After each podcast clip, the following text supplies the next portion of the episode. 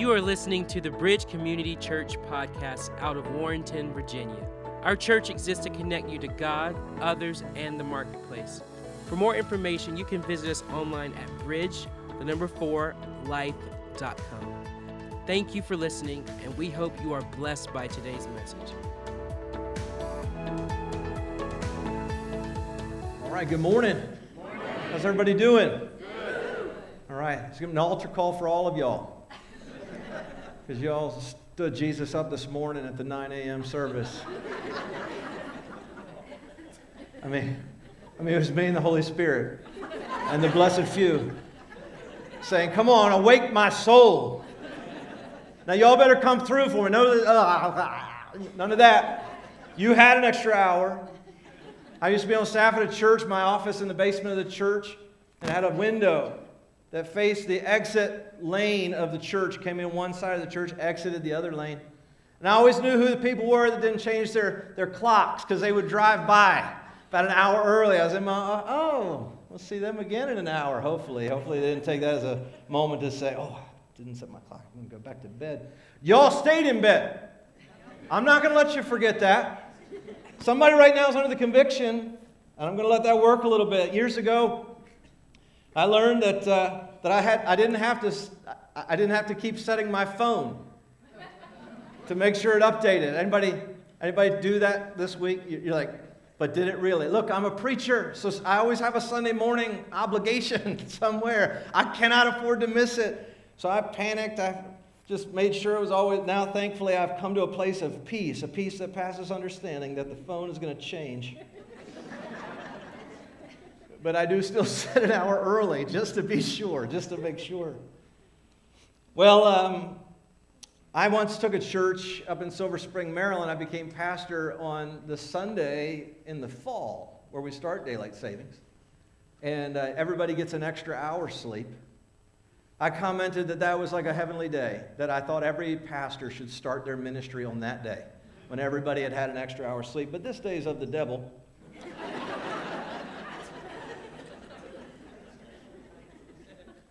We cruelly take an hour. Look, this is a practice of torture, sleep deprivation. It's a practice of torture. We do it to ourselves. Pastor Greg, amazingly, decided to take today off. He told me he would be laying on a beach in the heat. Could everybody text him right now just to make sure that his phone changed the time. We don't want him to lose track of that. Help a brother out this week. Uh, as you think of it, text him just to make sure that he updated his watch and all of those kinds of things. We, uh, look, I'm joking. Don't we love our pat? Don't text him, please. Stop texting him right now.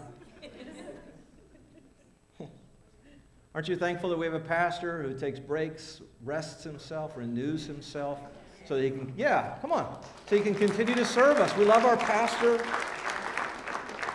And, uh, and I'm thankful that, that uh, he extends trust to me in this way to say, hey, Ben, I'm going to be away. Will you preach for me? I'm so thankful uh, for the opportunity to preach. In fact, he said, Ben, you can preach whatever you want.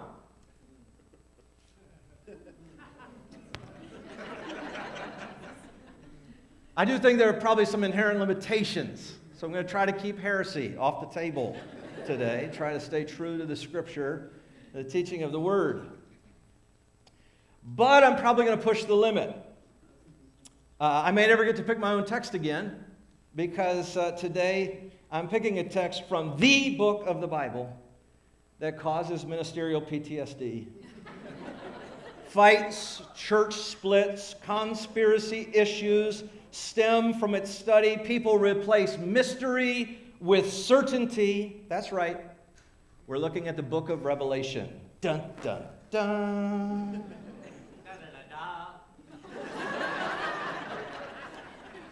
All right, you guys are ready to get into this, I can tell. Look, have you, have you ever read the book of Revelation? The revelation of Jesus Christ? It's a little weird. If you haven't taken time to read it, it is one of those parts of the Bible that you have always heard about. It's one of those parts that you have always wondered about. It's, if you're a person who has read it, you, you have you've wondered what you just wondered. Mean, it's the way Revelation is. Scripture tells us elsewhere that we see through a glass dimly. One day we'll see face to face. Things will get a lot clearer one day. We have this uh, attraction, this fascination for the prophetic, for things that, that foretell things that are going to happen. Somehow, we, I think it's human nature, somehow we tend to believe that we get it right. Have you ever thought about that? Like, like the Pharisees and the teachers of the law had the, had the, the law and the prophets of the Old Testament that pro- prophesied Jesus would come, right? Prophecies that foretold the future, gave it right to the people who studied it all the time, and they missed it. He stood right in front of them, and they missed it. And yet, the evangelist came to my church when I was younger, and he had this, he had this giant scroll of, of paper. Now, listen, I'm a child of the 1980s. All right? Anybody? Born in 78, formative years in the 80s. It was a special time. It was special people. Man, we loved it. We loved the book of Revelation. We loved that it was apocalyptic and eschatological. Apocalyptic, that means the end of the world.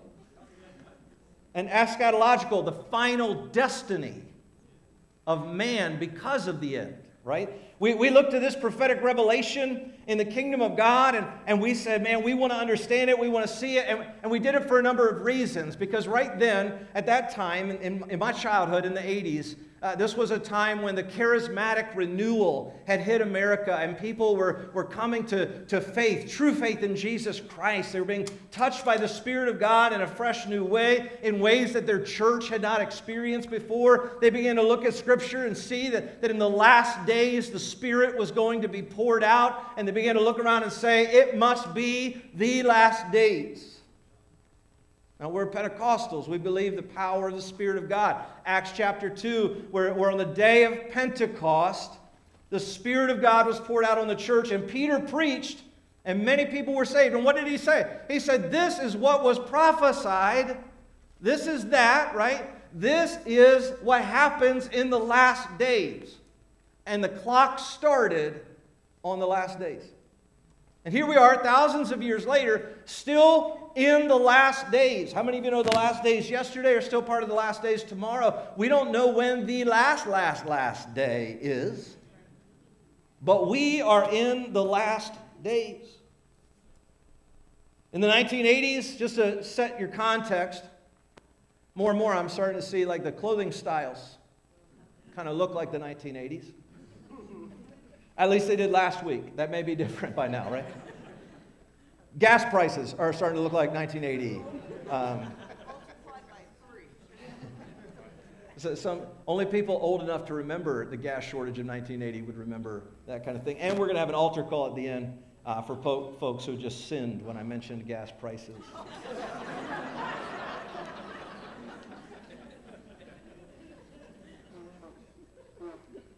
You didn't have to look far around the world at the, the geopolitical landscape at the height of the Cold War to wonder man, is, is nation rising up against nation? Is there some hope of one world order? I, I, grew up, I grew up hearing that, that Ronald Reagan had six letters in his first name, six letters in his middle name, and six letters in his last name. Some of you have read the book of Revelation. this mark of the beast, 666. I remember hearing Ronald Reagan was the beast, this one world leader that was going to bring everybody, you know. I, remember hearing uh, about, uh, about you know, our, our Cold War enemy, that, that Gog and Magog from Revelation chapter 20 uh, really was Grad and Leningrad. And, uh, and, and you know, some of you remember those Cold War days. I grew up believing there was a town called Grad. I, there isn't. But I was told that by a Bible teacher. Gog and Magog, Grad and Leningrad. I mean, we were on the edge of our seats. We were waiting for nuclear destruction. We were thinking something's got to change, something's got to give. Jesus is coming back. It led one minister to write a book. It was titled 88 Reasons why Jesus will return in 1988. Evangelists rolled out their large charts, clipped them to chalkboards because we didn't have projectors and all of that kind of stuff, in order to walk us through all of the events that would unfold at the end of time as prophesied by Revelation. And I remember family nights where we would show reel to reel, full length films depicting the terror of life in the great tribulation without Christ. It was called A Thief in the Night. Does anyone remember those films? Would you pray? If you just see somebody's hand lifted, would you lift up a prayer? I got saved so many times from watching those movies, man. You want to talk about terror? Talk about a world without God, a world without Jesus, people trying to follow him, and a kid with a little balloon that faces, faces the opportunity to recant his faith, and then you see the little balloon go up in the air. Jesus, save me. I sometimes see a meme on social media. It's like, what is the, what is the movie from your childhood that emotionally scarred you? And right behind Atreyu losing his horse in that swamp in the never ending story, I would have to say it was these movies about Jesus coming back for the church. And I could hear the echoing of the song. Two men walking up a hill. One disappears, and one's left standing still. I wish we'd all been ready. A man and wife asleep in bed. She hears a noise and turns her head. He's gone. I wish we'd all been ready. And there's no time to change your mind. The sun has come, and you've been left behind. Man, I hear those words every once in a while, and I just have my own personal altar call. I'm like, Jesus, Jesus, help me. Because I want to be ready Look, man, I'm so into this. I'm so into the imminent return of Jesus that sometimes I walk into places where no one's around and I'm like, did I miss it? I literally walked through my house, I don't know how many times as a kid.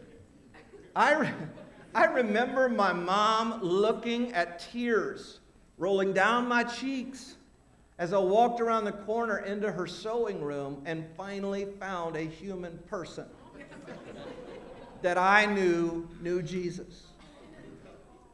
To say, I thought I had missed it.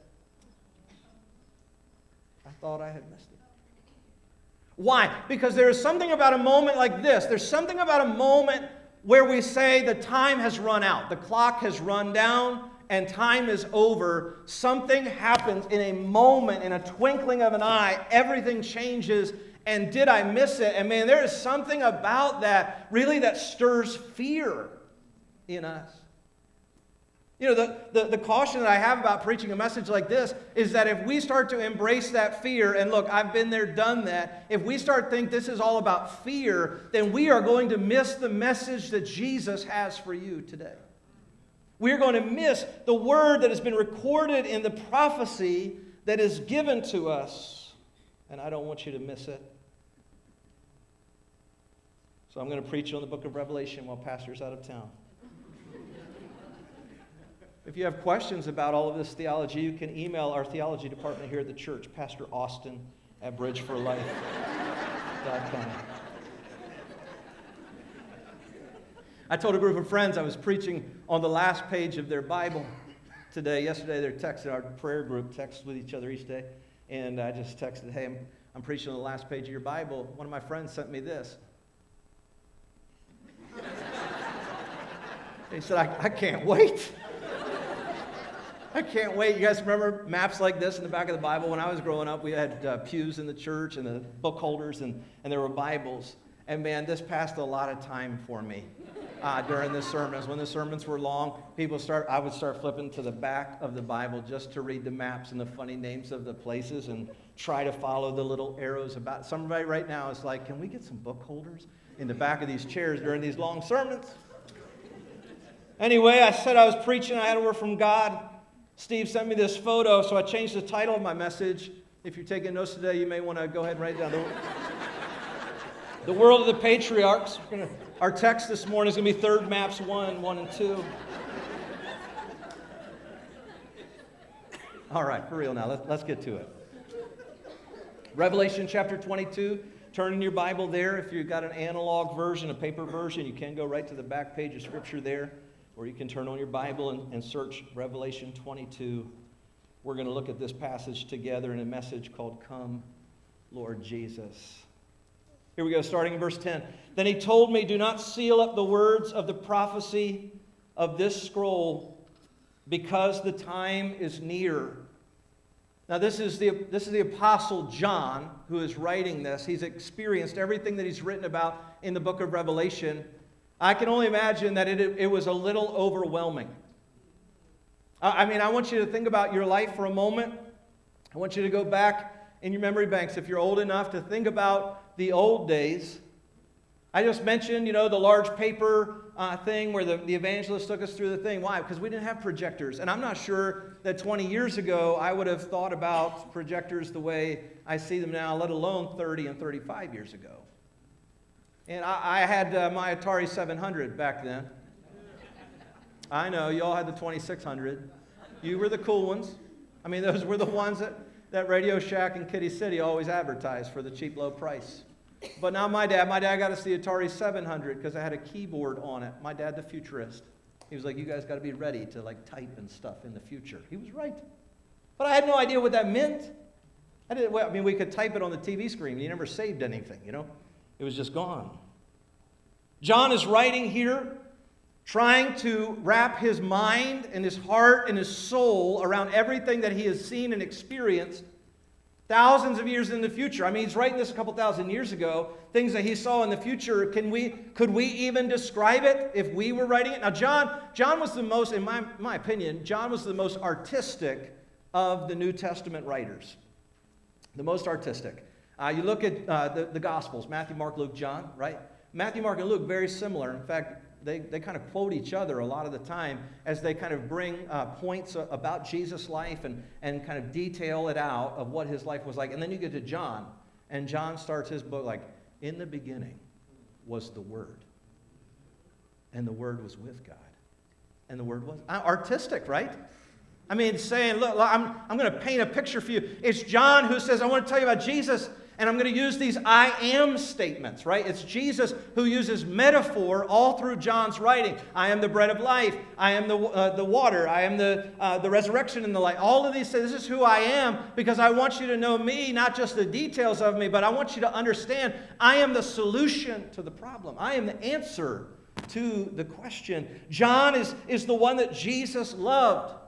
He refers to himself that way, but not by name in his own gospel, but the one that Jesus loved. I mean, he was so close to Jesus. He was always with Jesus in, in kind of the most intimate parts of, of Jesus' ministry. When he would only take a few, John would be one of those ones that he would pick to bring along. John writes in, in the New Testament, 1st, 2nd, 3rd John, he, he writes again very artistic uh, words to, to help encourage a church struggling with heresy. And here he's been, he's been taken as an old man who had been pastoring in Ephesus, taken captive by the Roman government and exiled to a, an island called Patmos. And, and there he's supposed to serve out his time uh, because he keeps giving kind of truth. He keeps, he keeps teaching what Jesus was about. It keeps coming up under persecution, and, and he gets sent away. And while he's there, God picks him to show him this picture of all that's going to happen at the end. Can you imagine if God picked you?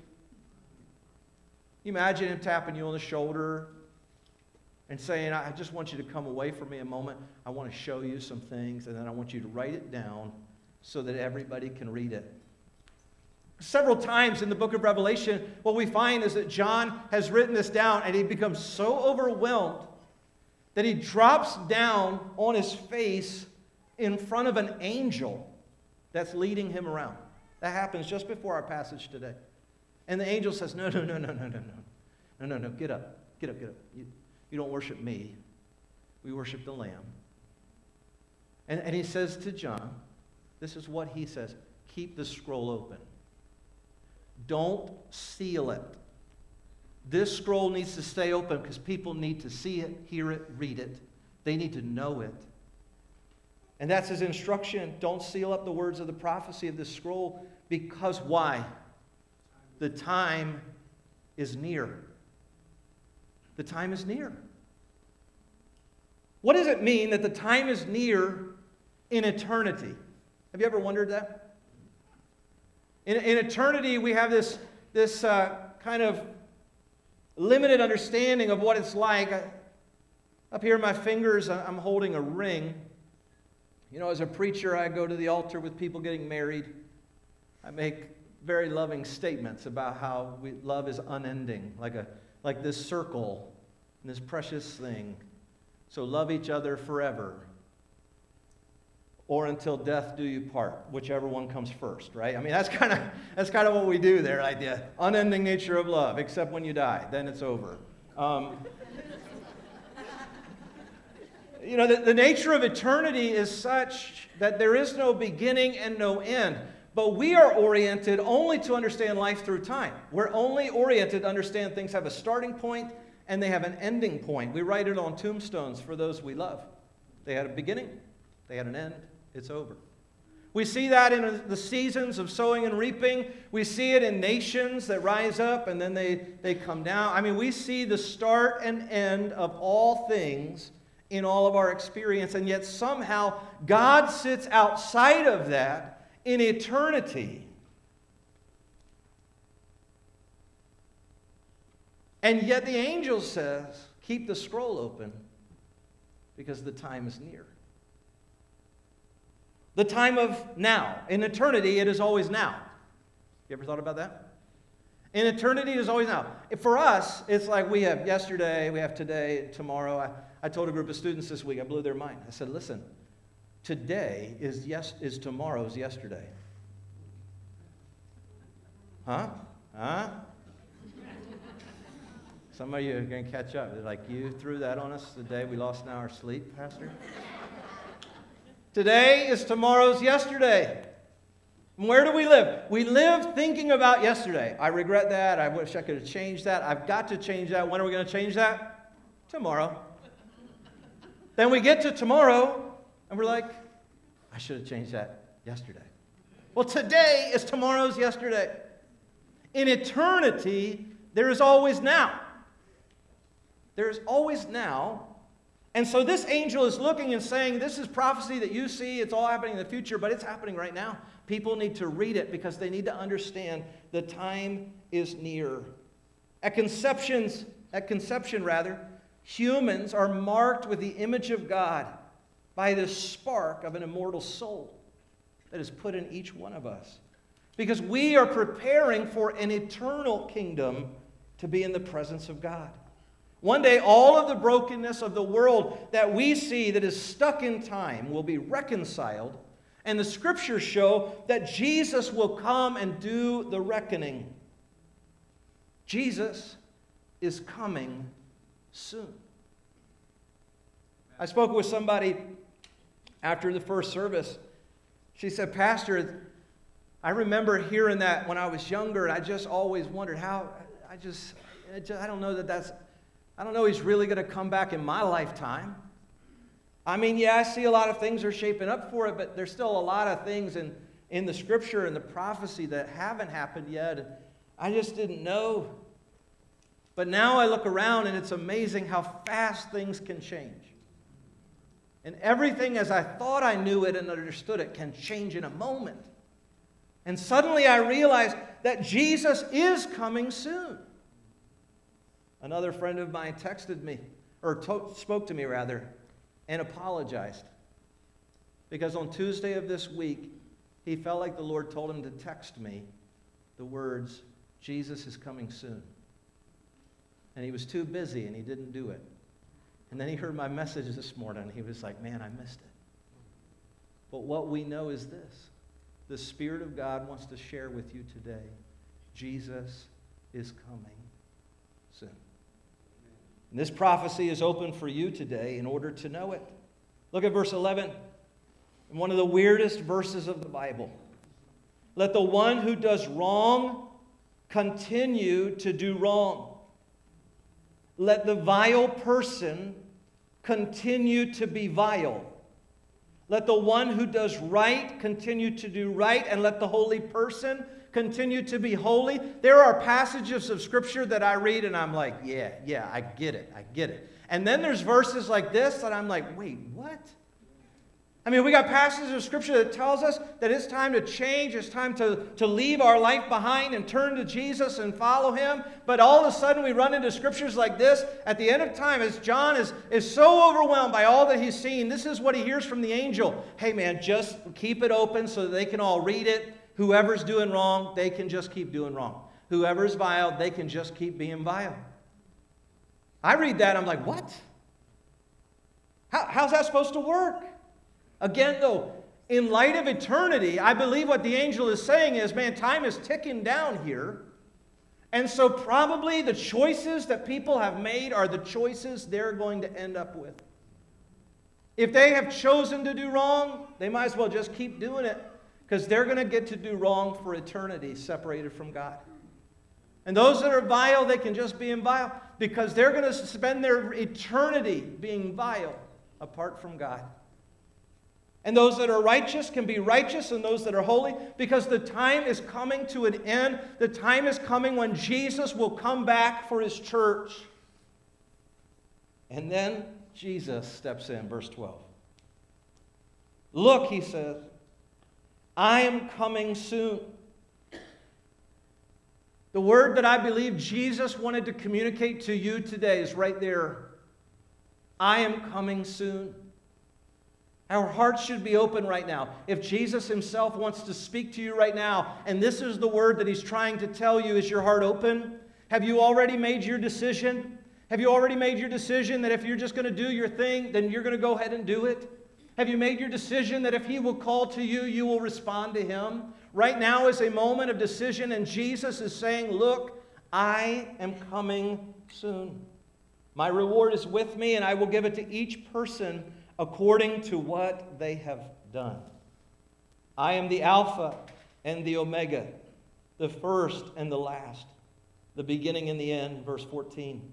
Blessed are those who wash their robes, that they may have the right to the tree of life and may go through the gates into the city. Outside are the dogs, those who practice magic arts, the sexually immoral, the murderers, the idolaters, and everyone who loves the practices uh, and practices falsehood. I, Jesus, have sent my angel to give you this testimony for the churches. I am the root and the offspring of David and the bright and morning star. Jesus speaks in to this moment where the, the vision has been given. The reckoning has been seen by John. And in this, in response to the word of this angel who says, if you're, if you're going to do wrong, just keep doing wrong because the time's up. Jesus says, Look, I'm coming. I'm coming soon. And he's bringing a reward. He's bringing a reward for those uh, measured against what they have done. Measured against what they have done in choosing righteousness in him. Choosing to, to follow him. Choosing to lay their lives aside in order that they may have him.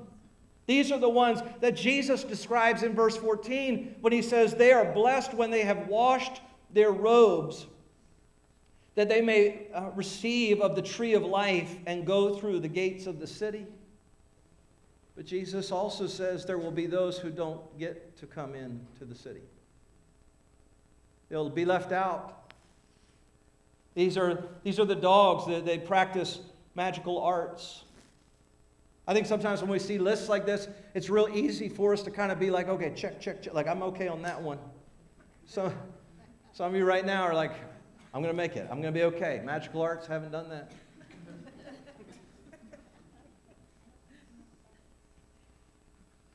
Do you know that people are practicing magical arts right now? It is not just a theme for storybooks. People are bound in a pursuit of the demonic, desperate for life and only finding death. It's happening in our community. It's happening around the world. I've pastored folks from, from Africa. Uh, one brother from Togo talked to me about the way that his his whole family, his whole tribe and clan practice ancestral worship, making sacrifices to their dead ancestors, believing.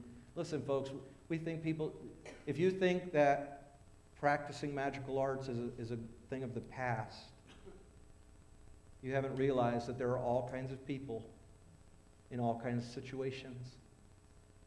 And some of them will be left outside of that city. The sexually immoral. It's amazing how we use these moving standards of trying to determine what, what part of sexuality is immoral. And anytime we apply a measure of sexuality that falls outside of what Scripture teaches, we are practicing sexual immorality. But maybe you're saying, I don't practice magical arts. I'm doing okay on that last one, Pastor. And I'm not a murderer. Aren't you feeling good about yourself? I might actually make it. I might actually get into that city, eat of the tree of life, drink of the waters of life. And then the idolaters. And everyone who loves and practices falsehood. I don't know where you fall in this list. I don't know how it strikes you. I can just tell you very personally this is Ben Rainey, okay? For me, this issue of idolatry is something that I face all the time. It's something for which I need to be forgiven all the time. You see, idolatry is when we set up anything in the place of God. And in my life, I regularly hear from God because He has noticed that I have started moving some other things into His place. I have begun to look for my provision through other things rather than Him. And He says, It's time to take down that idol. I, I move my schedule into a place where I stop hearing from God and I just start doing a bunch of stuff. And God has to tap my heart and say, You need to take that idol down and trust me to lead you. Now, that's Ben Rainey. That may not be you. You may not struggle with that thing. When it comes to you and God, you may be passionately pursuing Him, and that's awesome. But if we're not careful, we allow the, the threads of, of falsehood to, to creep into our hearts, and somehow we begin to project ourselves to be something that we're not. Man, when I see this list and I start thinking about a promise that Jesus is coming again soon and these kinds of people are going to be left out, I'm like, now I know why I need a Savior. Because I find myself, even among the ones I'm like, no, not me, I cannot get away from ones that touch my life and my soul and say, if not for Jesus, I'm not getting in. If not for Jesus, I have no reason to be received into the city, but because of Jesus, my life has changed. And Jesus says in verse 16, This is the testimony for the church. This is the testimony coming to us. He is coming soon. Verse 17 reads, The Spirit and the bride say, Come. And let the one who hears say, Come. And let the one who is thirsty come. And let the one who wishes to take the free gift of the water of life. We have an invitation. So you got an angel who says, if you're doing wrong, just keep doing it because you're probably running out of time to make your choice. Jesus says, No, no, no, I'm coming back and I've got a reward. You can still choose. You can wash yourself in the, in the river. I give this free gift to you. And the response of heaven in that moment is to say, Come. Come. The response for someone today who hears this word and realizes how much God loves you, so much so that even though time is coming to an end, He is still calling out to you and saying, There's a path, there's a way into the city. You are saying to Him, Come. It's a response to the promise of this free gift. And this is why amidst all of the mystery and the confusion over prophecy. It's why I believe the key to all of it is Revelation 19, verse 10, which reads in part this way For the essence of prophecy is to give a clear witness for Jesus. Prophecy has been given to us so that we will look at Jesus, not that we'll look at dragons and beasts and nations.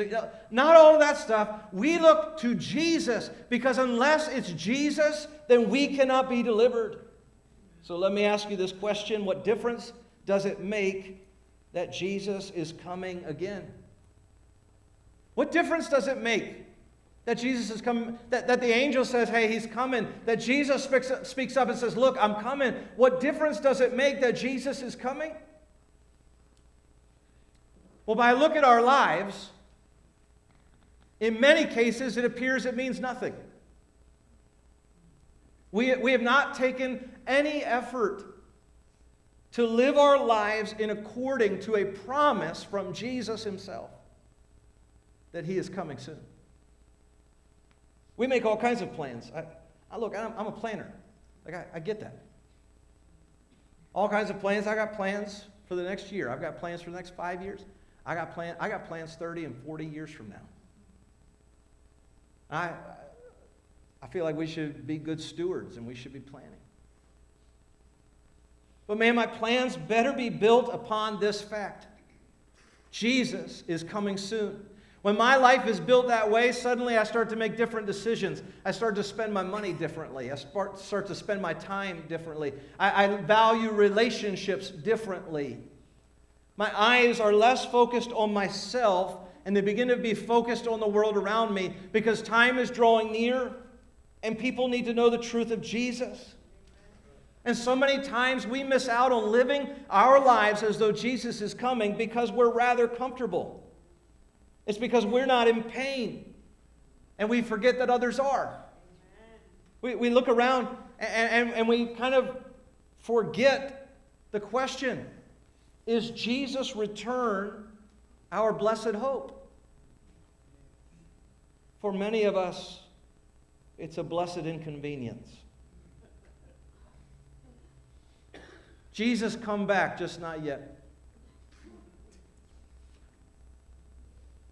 What will heaven be like? Heaven will be like everything we want. It'll be like awesome. You ready to go to heaven? No.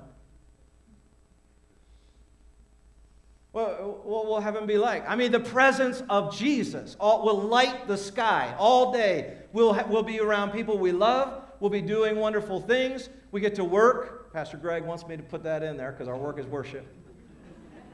I love it when he preaches that. We'll have work to do in the kingdom, but we will enjoy our work. We will see the fruit of our labor. And we look at that and we say, man, that's going to be awesome. It won't be like my job now where I work, and like sometimes I don't know if it's making any difference, or we take two steps forward and a step back. But it'd be great when we go to heaven. You want to go to heaven right now? Uh, not yet. We rationalize those things that we want to hold on to right now, the hopes and dreams that we lean into, and it just seems like it would be inconvenient if Jesus were to show up and try to take us away. But for those right now who are, who are not in that place of convenience, to those right now who are hurting and broken and addicted and in need and being bombed, for our Ukrainian brothers and sisters who gather today to worship the Lord in whatever setting they can find. These are members of the body of Christ who know the power of a prayer that says, Come. Come. Come, Lord Jesus. That's what I believe our soul cries out. It, what does it mean for our soul to say, Come? I believe it can be a one word prayer. Somebody maybe needs to write that down in your notes today that when I struggle in prayer, I can pray the word come. Because there are some moments where I encounter things, I hear people are in need or situations are going on, and I have no idea. I have no idea how to pray the right way. What words will be the right words. And very often I find myself praying this way Come, come, Lord Jesus. Come, Lord Jesus. Because I know when He comes, all things will be set right. It becomes my one word prayer Come. I love that the voice has changed in, in Revelation 22. We heard from the angel and we hear from Jesus. And now it's the echo of heaven when the Spirit and the bride, the bride is talking about the body of Christ, the, the believers. They're sitting around you that have gathered there in heaven's presence. Those that have gone before us, the Spirit and the bride, they begin praying this one word prayer Come. The one who hears the prophecy that's being written joins in the prayer of one word Come. And the one who is thirsty, come. And the one who wishes to take the free gift of the water of life. So I think about this passage and I boil it all down. There are several things I think about. As we close, I want to talk to you about them. The first is this our relationship grows from Jesus saying to us, Come, to us saying to him, come. Do you remember when Jesus showed up on the side of the lake and he began to call disciples to follow him? What, what, were the, what was the thing he said to them? Come. Come follow me. Come. Jesus met us the same way. He's meeting some of you today, right now, as you're hearing this word preached from the, from the word. You're saying, man, this is something touching my heart. I feel like God is, is speaking to me today. What's he saying? He's saying, come. Come to me. You don't have to be left out. You don't have to be on the outside. You can come. Come on in. Come close to me. You can, you can bathe your robes. You can clean your robes and be ready. You can come close, and I have provided the free water of life for you. Come. Jesus begins our relationship by speaking to us and saying, Come. And as we get to know him, we begin to talk to him that way. We join in one word prayers with the Spirit and the bride, and we say, Come. Number two, we can receive the water of life. Living water satisfies the thirst of our soul and cleanses it from its stink. You remember John chapter 4 when Jesus meets a woman at the well and he says to her, Look, if you knew who I was, you'd be asking me for a drink, right? Why? Because he says that he is the living water living water that satisfies the thirst of our soul and cleanses its stink. If I could share just a personal moment with you, I was in the sixth grade. I was in a play at school. Tom Sawyer. I was not Tom Sawyer. Was some like snotty kid, the judge's son. I don't remember his name. He was kind of a snotty kid. It was, it was a role of a lifetime for me. And uh, I'm, I'm in sixth grade. God bless middle school teachers.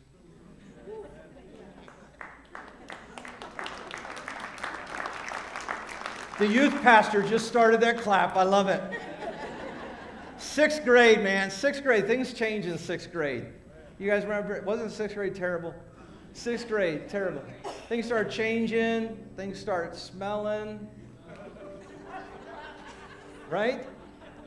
And these poor teachers, blessed by God, sit in these rooms filled with these stinky kids. Youth camp coming up this summer. Parents rehearsing with their kids the hygiene habits. When I was a counselor at camp, they would pack their clothes in different Ziploc bags, marked by the day of the week, so the kid would know you're supposed to change your clothes. Do you know how many of those Ziplocs I saw returned unopened?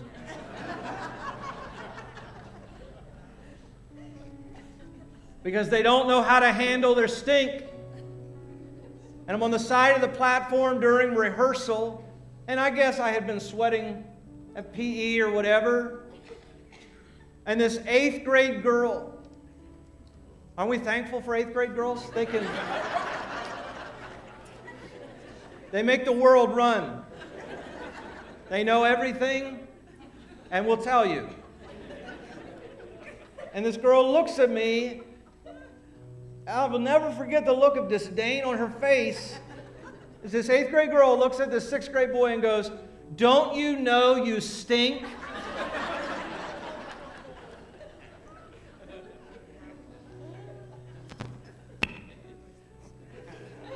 no. I'll never forget that moment. It was a life changing moment for me. Suddenly, deodorant seemed like a good idea. I mean, come on, I've watched teenagers. I, have watched a teenage girl put on baby powder deodorant multiple times a day because she likes the way it smells. And when she stops being able to smell it, she just puts a little more on. I've seen the boys who, who take the cans and they spray the body spray, right?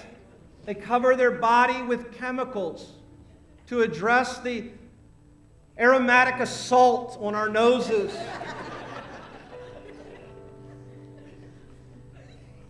And really, all they need is to go take a bath,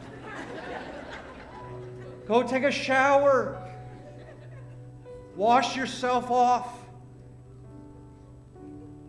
It's easy for us to remember ourselves as young people learning those lessons.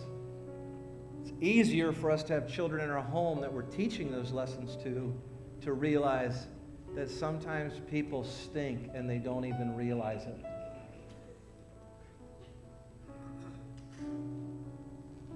And this is a picture of our soul. This is a picture of us who, who like the scent of different things, and we just keep putting it on so that we can cover the stink of our soul. And it makes us feel good for a while, and then it kind of wears off as we just put a little more on and we think somehow that's going to get it. And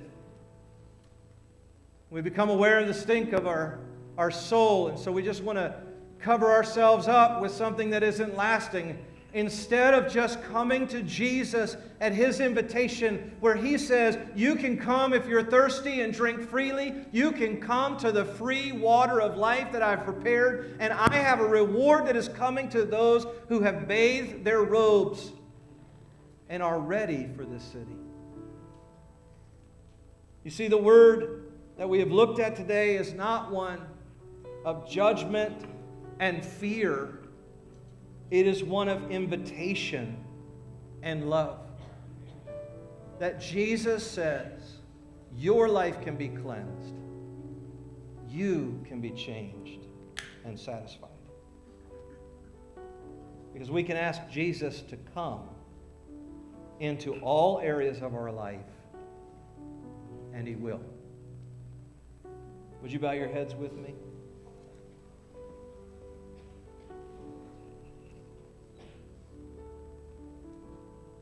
Lord, we need not look far to realize the shortcomings of our life. We need not look far to realize that we don't measure up to perfection.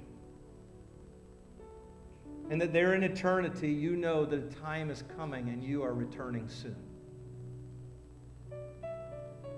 But Lord, I pray in this moment we would realize the promise of your reward, the promise of your gift for everyone who will choose right now, before the time is up, choose right now to leave behind doing evil. Choose right now to leave behind being vile. Instead, choosing right now to allow God to work in my life so that I can become good that I can become righteous and holy. And when I have allowed Jesus to work in my life that way, I am ready for Him when He comes. And my life has changed so much that I begin to pray. I pray different. I pray, Jesus, come. Come. The Spirit and the bride say, Come. Those who hear say, Come. Those who are thirsty can come. Those who need the free water of life can come. Jesus, you have made that way. With our heads bowed here for a moment, I want to pray for you. Because I believe that there are some folks right now who have heard this word and feel the Spirit of God speaking to you. And you say, Pastor Ben, I don't want to leave this place without coming to Jesus. You said that He says to us, Come to Him. And then we pray, Lord Jesus, you come to us. And if that's his invitation, I want to receive Jesus into my life and be changed. If that's you, you can raise your hand up and look at me. then put it back down. I'm not going to call you out or embarrass you. But I believe that the word of Jesus today is I'm coming soon and somebody is making a decision, I'm going to be ready. Is there anyone today who says, Pastor Ben, pray for me? I'm raising my hand to say, I want to be ready for Jesus who is coming soon. Yeah. My hand is raised right now. Anybody else? Anyone else? I see your hand, sir. Anybody else? I want to give you a moment. Right now, we're talking about moments. We're talking about a time that's counting down. But right now is a moment that we can choose to follow Jesus. Anyone else today? If you raise your hand, yes, another hand is raised. Somebody else saying, Lord, you see my heart. I need you. Jesus, would you wash me clean? Would you make me right? Lord, I pray for these who have raised their hand. Lord, they're, they're responding to you today to say, Lord, I, I want to be ready. I want to live my life because you are coming. And I want to I want to join my voice with those who are crying out that you would come quickly. And so here's my life. My heart is open to you. Lord, would you meet us now? Can we pray together? Because those of you who are raising your hands, I'm so thankful for that. But look, the scripture says this is about you talking to the Lord. I, I can't talk to the Lord for you.